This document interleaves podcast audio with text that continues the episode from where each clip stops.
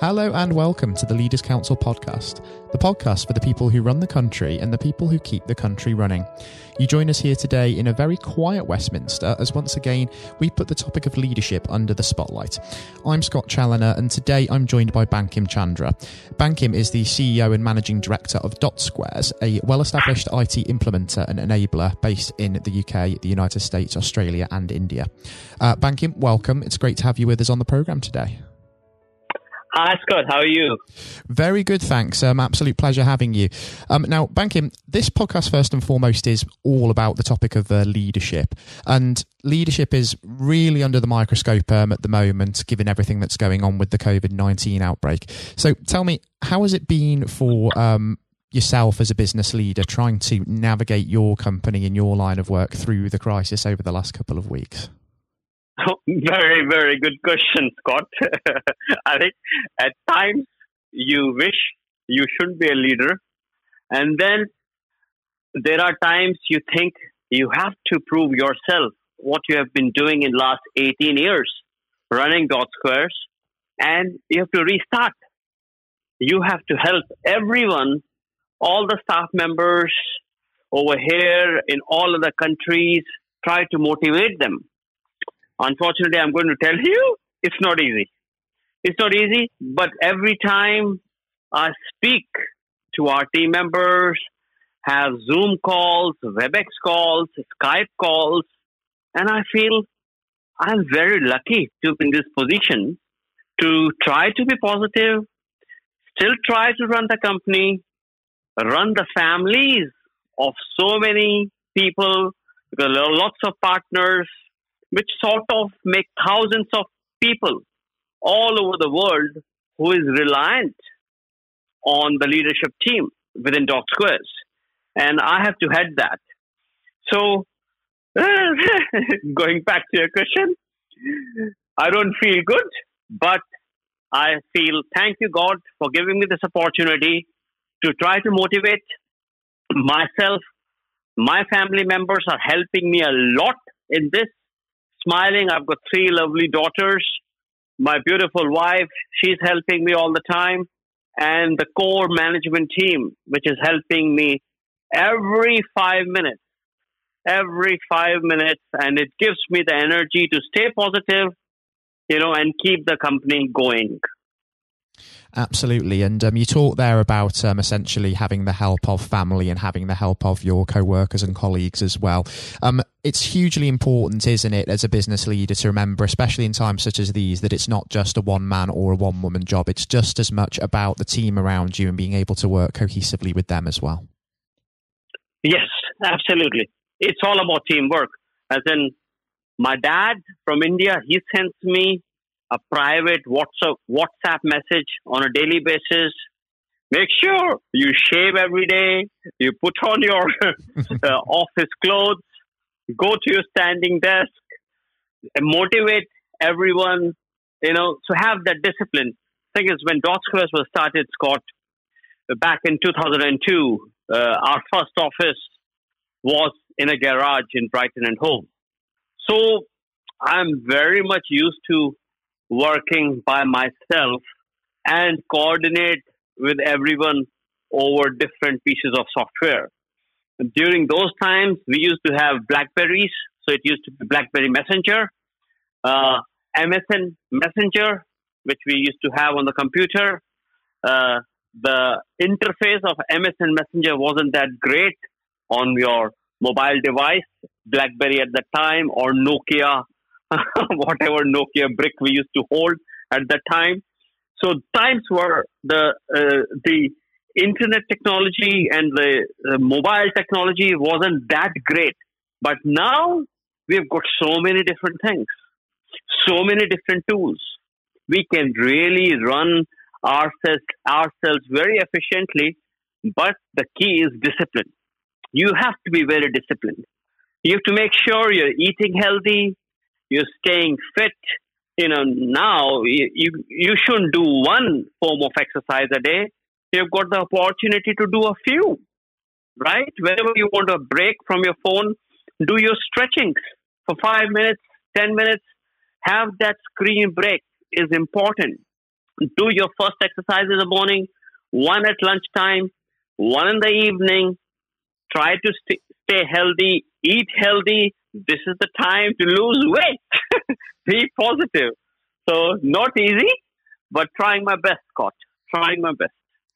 It's fantastic advice that you give there, uh, Bankim, to uh, people who are going through uh, the same sorts of difficulties and how to keep themselves motivated. Because as a leader, um, it's hugely important, especially with teams working remotely so often um, at the minute, that leaders have to lead from the top by example, don't they? They have to show that they are motivated and they have to show that they're setting an example to those around them.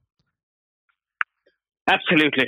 Absolutely. As in, uh, we sometimes have to hide things from our staff members, but we sometimes hide those things for the positivity of the company because you know sometimes you hear a bad news uh, a previous call was a bad news. The next call is a motivation call. So how do you hide your face? So it doesn't reflect in that call because now video calls are very important so that you can see you know uh, the facial expression of team members when you're talking to them. So I strongly advise on that.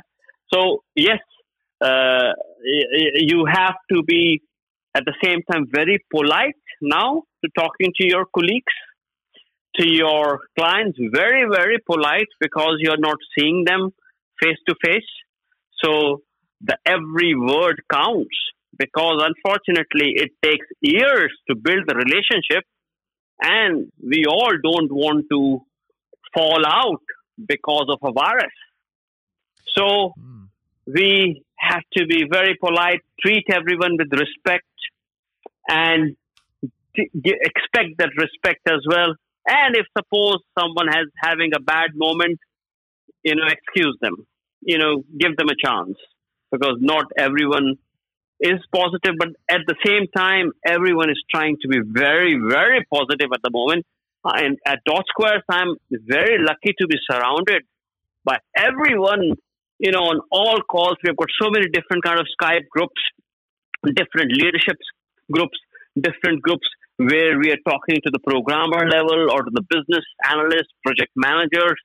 The positivity is just going through the roof. Everyone is working so hard day in, day out. There's no particular schedule. Everyone is on their phones wherever they can help, they're trying to help each other. So, in a way, uh, uh, it's uh, you know you have to look at positives at everything. In a way, COVID nineteen is making us more efficient, and I feel when we all come through out of this, we should have an efficiency party together. Discuss the efficient things which we are now working on, which we have worked in last few months, and have an efficiency party instead of anything else. it certainly would be nice, and it is very good as well to see individuals within teams taking on leadership themselves and really helping uh, direct um, their uh, firms through this uh, crisis as well. Um, we talked a lot there as well, uh, Bankim, about um, the leadership style, the culture, and the structure over at Dotsquares. What would you say are the influences behind that culture? I think uh, your there are lots of influences. Uh, uh, unfortunately, it's not an easy uh, question to answer, mm-hmm. and everyone is different. Uh, for me personally, you know, my uh, my education has helped me a lot right from day one, which has given me the sense to make a judgment based on my knowledge from my past experience, making a decision accordingly. And family helps matters a lot. How your family has supported you, or if there has been any problems, what you have learned from that. So you're giving back to the society. Giving back is very much important at this moment in time. I know lots of people are doing charity. Some people put it on social media, some people don't you know, however you feel comfortable, giving back is very much important. Look at those NHS workers. Learn from those grocery shopkeepers or big stores where hundreds of people are working, trying to give us our daily things so that we can keep on going. The petrol pump, which is not utilized that much, but still it is very much important. So all the key workers, pharmacists, uh, you know, NHS, you know, they're doing an amazing job. Not easy. I, I see being being a dad of three kids, lots of emails coming from the school, friends, see how we can help the local community. In my view, yes, uh, what's happening all over the world is very, very bad. But I think we should look at our co- local community first, families, how we can support them. And if we all look at, uh, I know bigger picture is important, but in my view, at the moment, smaller picture, look at the people around you first, how you can support them because they need you more than uh, someone miles away. Yes, we can still support them through different ways. So, going back to your question, Scott, are lots of factors, influences, which has helped me, uh, right from education, family background, how what you have learned in last 18 years of running business and almost 25 years being in this industry and make sure giving back is the key, trying to help everyone. Absolutely, it's hugely important, um, especially in uh, these times. Um, before we do uh, wrap things up, uh, Bankim, uh, do give me an idea of what you imagine the next 12 months is going to hold for yourself and for Dotsquares, and also what you really hope to achieve in that time as well, especially beyond the outbreak of COVID 19? As you can see, there are lots of different theories coming up. Is it a six month thing? Is it a 12 month? Is it 18 months? I personally feel we all will have to evolve, adapt ourselves to, you know, sort of living with a mini virus. And how that impacts businesses, first and foremost, you have to take care of your existing customers. Help them wherever you can possibly to help them. You know, if they are still positive, doing business, help them, giving them ideas of how we can take them to the next level, what things could happen, which which we were always a good thing to have, but now essential things to have. For example, I we work in technology, Scott, and technologies augmented reality, virtual reality, IoT, beacons have been unfortunately at a back burner, right? Oh, mm-hmm. nice thing to have. My business is still making money. Why should I use this technology? You know, why should I make uh, a augmented reality or a virtual reality app when I can still show? They can come to the shop. They can do this. They can do that.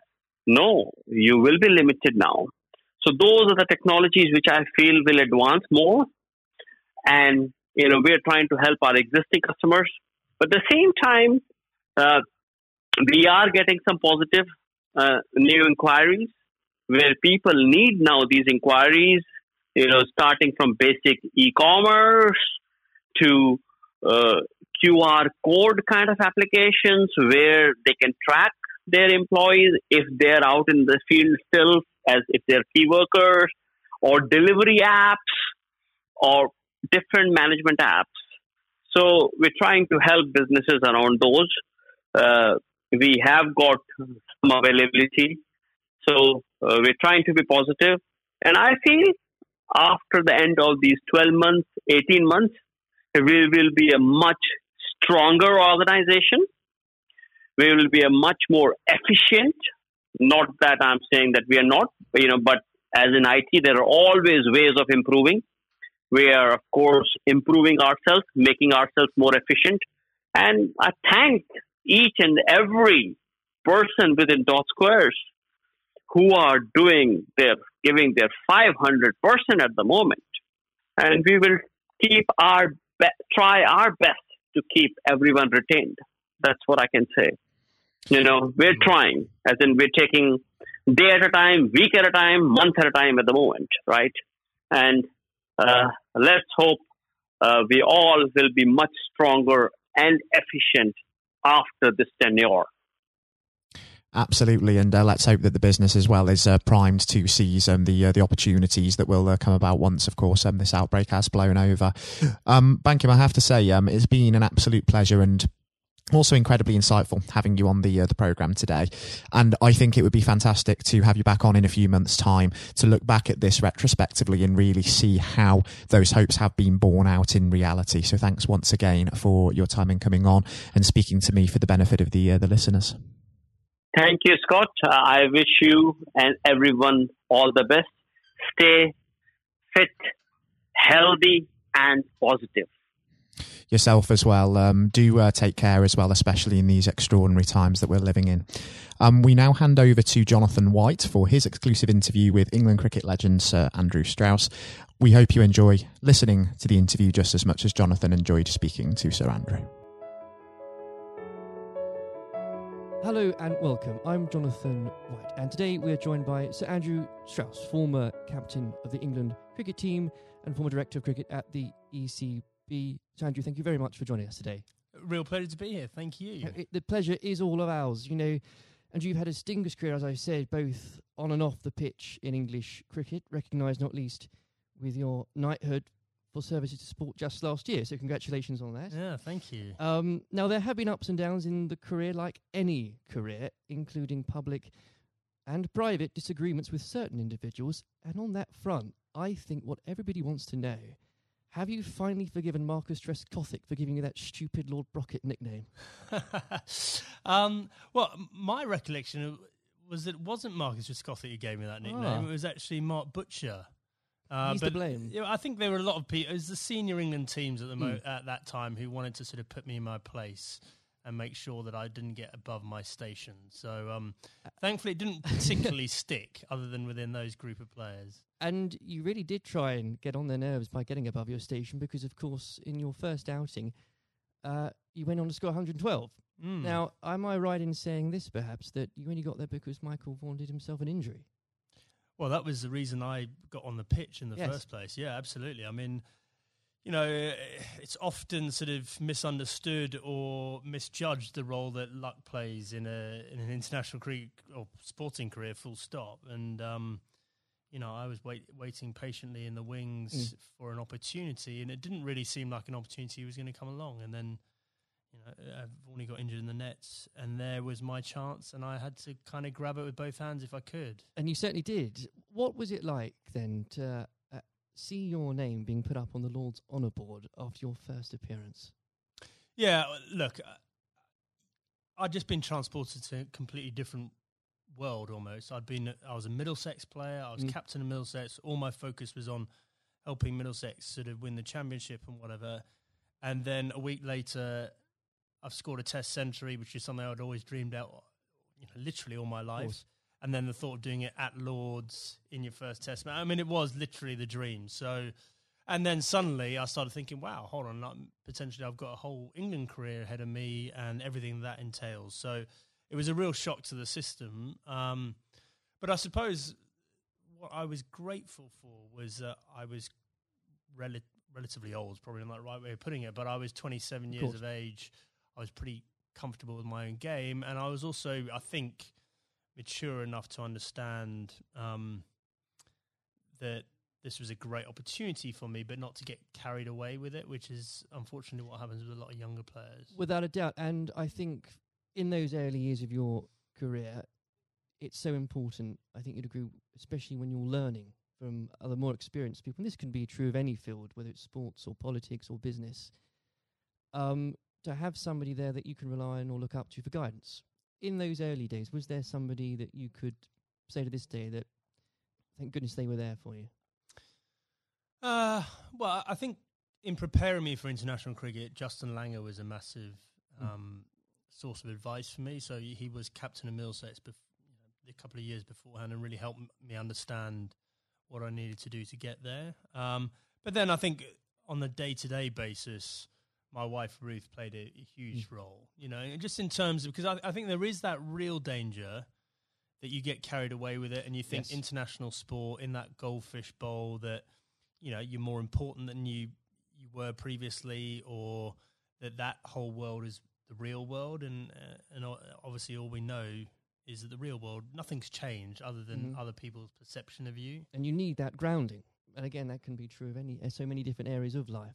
I think so. Yeah. I, I mean, very easy to get caught up in it and end up doing different things, being with different people, sort of trying to enjoy everything that goes with international cricket rather than focusing on the actual international Yes. cricket. And in those early days, Andrew, there were lots of examples where you could have got carried away because that team accomplished so much. Um, I think for a lot of people, the 2005 Ashes series is one of the greatest sporting moments of this country's history. Now, we could chat for hours about that, but I know uh, I wouldn't be allowed to, and, and, and you've got other places to be, so we can't do that. But I, if I may, I would love to ask what your highlight was personally for that, but perhaps more importantly, um, as a team, how were you able as a group to deal with the pressure no doubt you were feeling?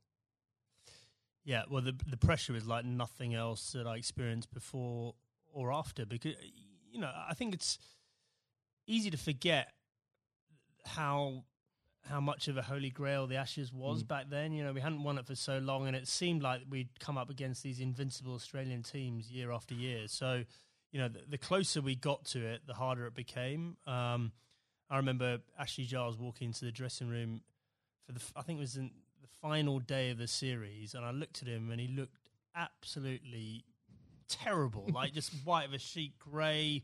He looked like aged about five years. I went, God, Charlie, you're not looking too good.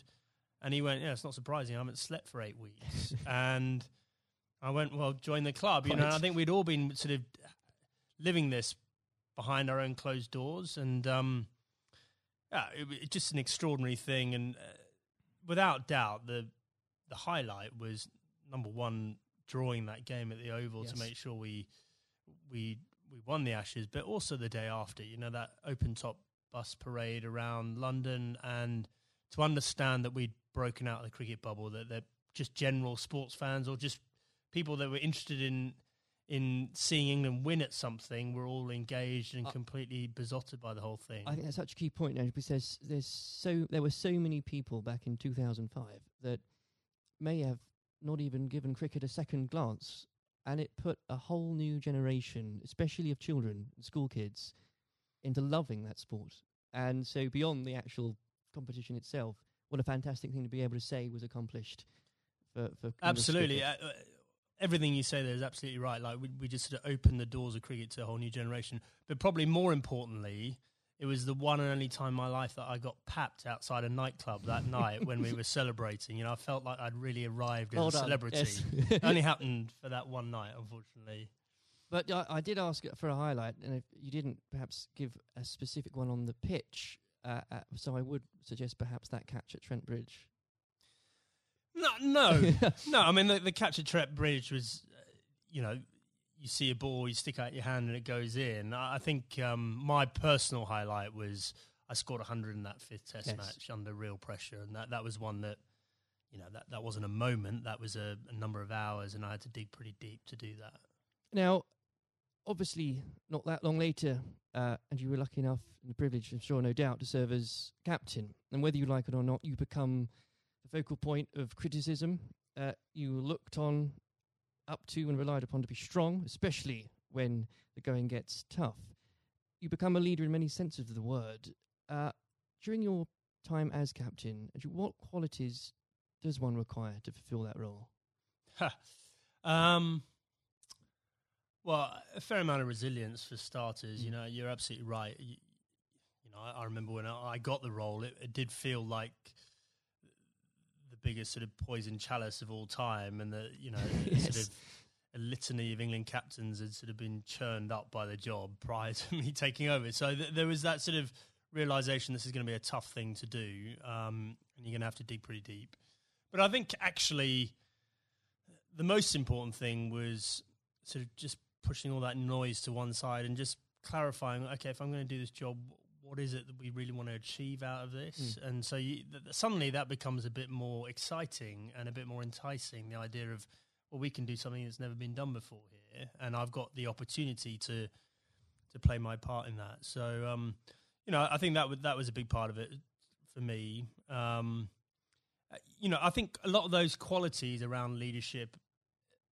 I don't think you know you have them until you're in that situation. It's very hard to prepare yourself properly for those sort of situations. Um, and it when managing a team, uh, you're required to manage, of course, what some people could call big personalities. Others could use different, shorter words. How poisonous can it be, players, when players, and indeed, and this applies again to so many different areas of life, when individuals um, think they are perhaps more important than than a team?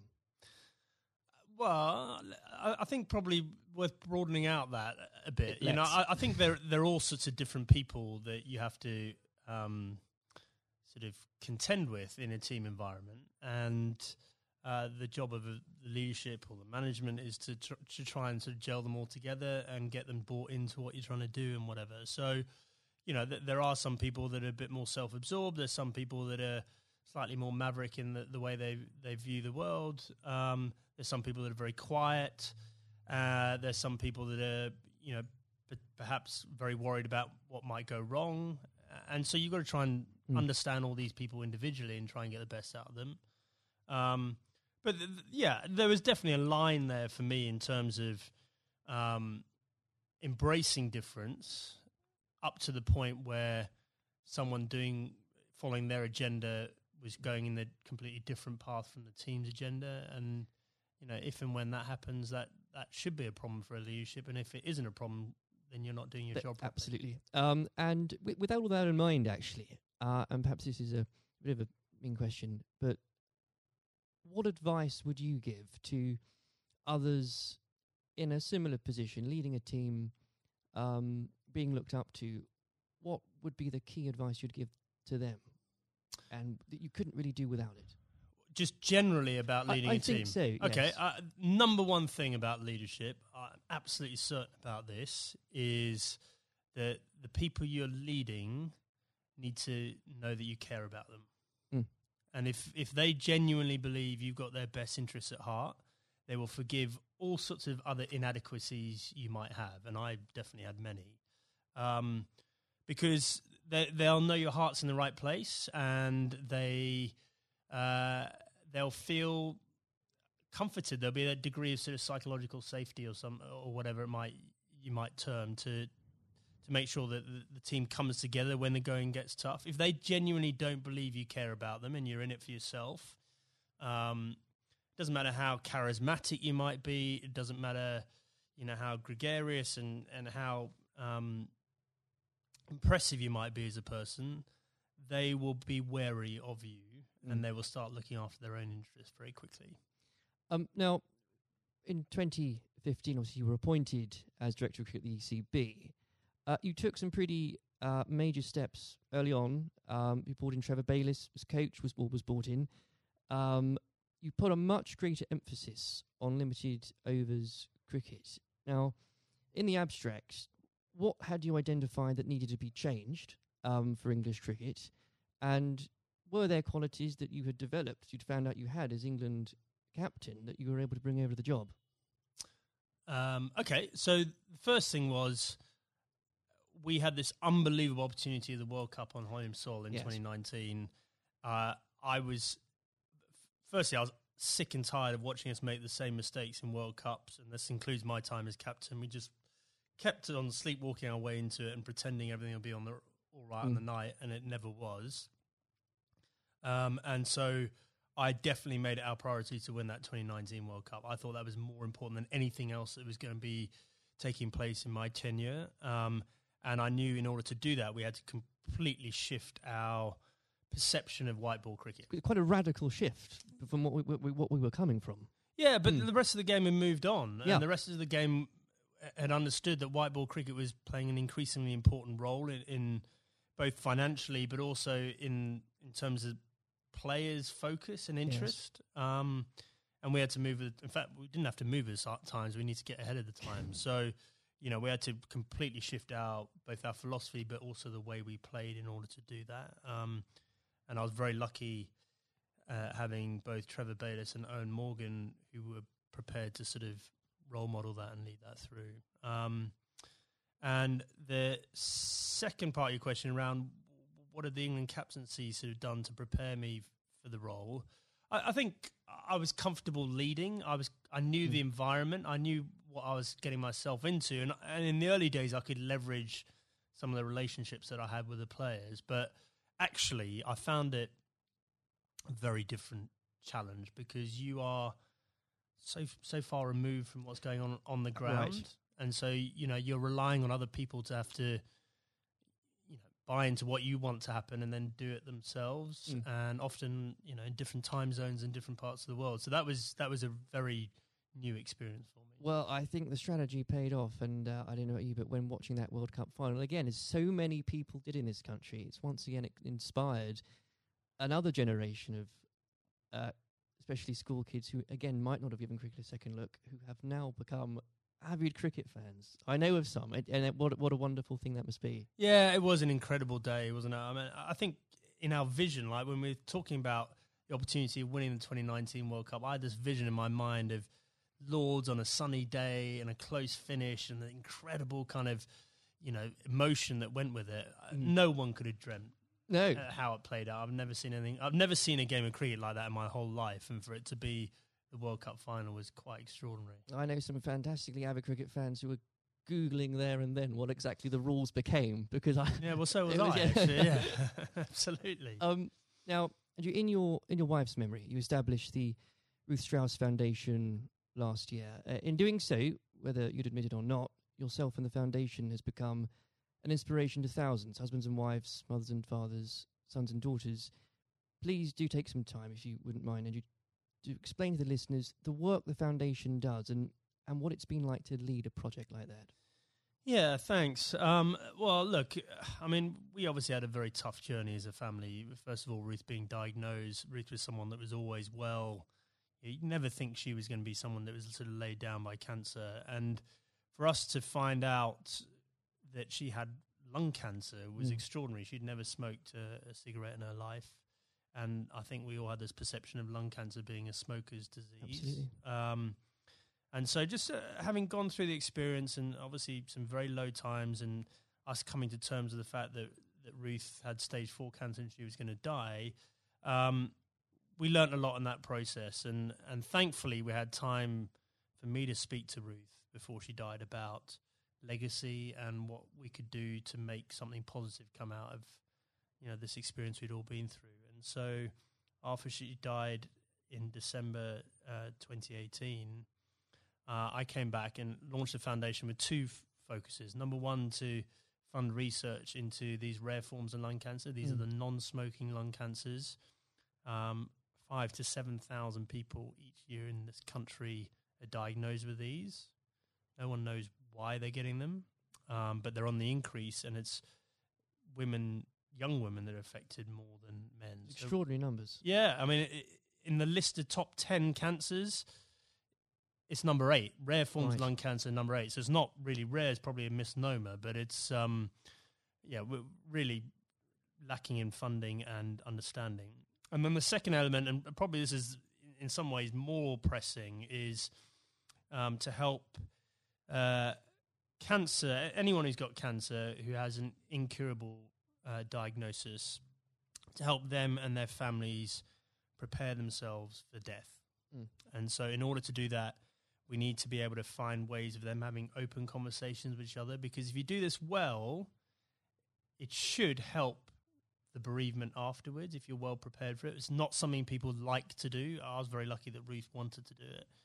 Um, but also, we have to have that debate about about the taboo of death, and yes. you know, effectively how uncomfortable we are talking about it, and certainly how bad we are preparing for it. If you if you think for a moment about antenatal classes before you have your mm. baby, like how we're preparing you for the how your life's going to change, and we do nothing around death, even though we're all going to experience it in one shape, way, shape, or form, and um, you know we I think as a society we need to be better than that. we have come a long way in so many different areas, and especially around mental health.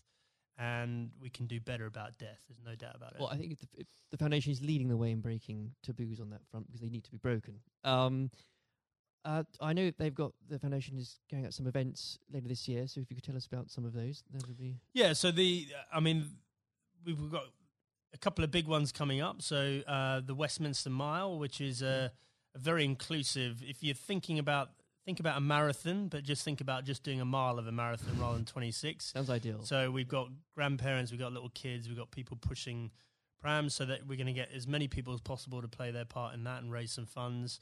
Um, we've got the Red for Ruth Day at Lords again, so that was an incredible day for us last year. You could, you, whether you were there or not, especially if you were there. I mean to say, but whether it was the photos in the papers the next day, what an extra! I think it was the fifteenth of April, wasn't it? What an extraordinary day, and what an overwhelming day that must have been for you. Yeah, absolutely. Well, I mean, you know, an Ashes Test match is a big day anyway, Yes. and then f- for us to have that extra element of the the Red for Ruth Day and to see the the wave of support, you know, it's probably it was just I myself and the boys were incredibly profoundly affected by that uh, in a good way. You know, felt so much uh, love and support there. And then the foundation is directly benefited hugely by the, the funds raised. And um, we want to take it up a gear this year and, and make it more of a community thing, not just the, the day at Lords. Um, I even saw some of the stuffiest members of the MCC, Andrew, wearing red. Uh, wearing red. So it, what, what an extraordinary thing. yeah, well, a lot of them Um, wear red trousers no, anyway, that's I think. But um, no, it, absolutely, no, they, they were right behind us. And, um, you know, we, we really want that to be something that's embedded in in the English summer, uh, just like the McGrath Foundation Days Yes. in, in Sydney in Australia. Well, it's been a complete inspiration, um, and uh, I very much hope we can talk about that perhaps late in a few months as well. Absolutely. Um, before we go, as I'm conscious of the time, we uh, it's also an exciting year for domestic cricket. Um, not least uh, because of the introduction of the hundred, not without its critics. though I should, and I know you're uh, a big proponent of it. Um, the blast has clearly shown um, that the short form of the game has brought cricket to a new and growing audience, exciting games. Uh, what do you say to those that ask, why do we need the hundred as well?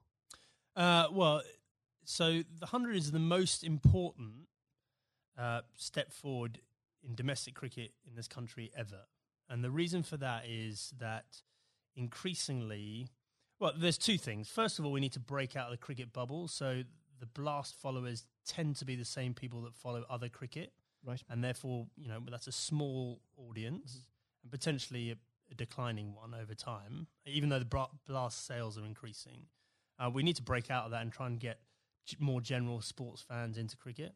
Um, but more importantly, um, just the the way the tournament's set up, and it's one day, one game a day over a six week period. Broadcasters will pay money for that, and therefore, what we're trying to do is re- reduce our reliance on international cricket paying all the bills. If you think about Test cricket and some of the issues around the world, we just can't rely on that money coming in Mm. to fund the game. So we need to find another way of doing that. Um, I- just think it's going to be an incredible success. I'm so excited about it. I know there are people that are worried about it, but in two or three years' time, um, you know, we're going to have our own uh, short form tournament that will rival the Big Bash, and we'll be moving towards the IPL. And those are yeah, those are two enormous events out there, and we can have our own version of that ourselves. I can feel your enthusiasm for it. As a as an Essex fan, I, I'm still stumped as to. I think I'm going to have to choose between either supporting a team based at the Oval or a team based at Lords. And I, I, I'll, I'll get over that, but I'll I'll yeah, have to do well, it. surely it's got to be the Lord's one, right? Uh, sh- sh- of course. Yeah. um, Sanju, it's been an absolute pleasure discussing that and everything else with you today. Thank you very much. Cheers. This has been the Leaders Council podcast. Thank you for celebrating excellence in leadership with us. I've been your host, Scott Challoner. Until next time, goodbye. Thank you for listening to our podcast. The views expressed within the podcast do not reflect the views of the Leaders Council of Great Britain and Northern Ireland, its parent company or subsidiaries, members of staff, or other guests of any other person therein associated.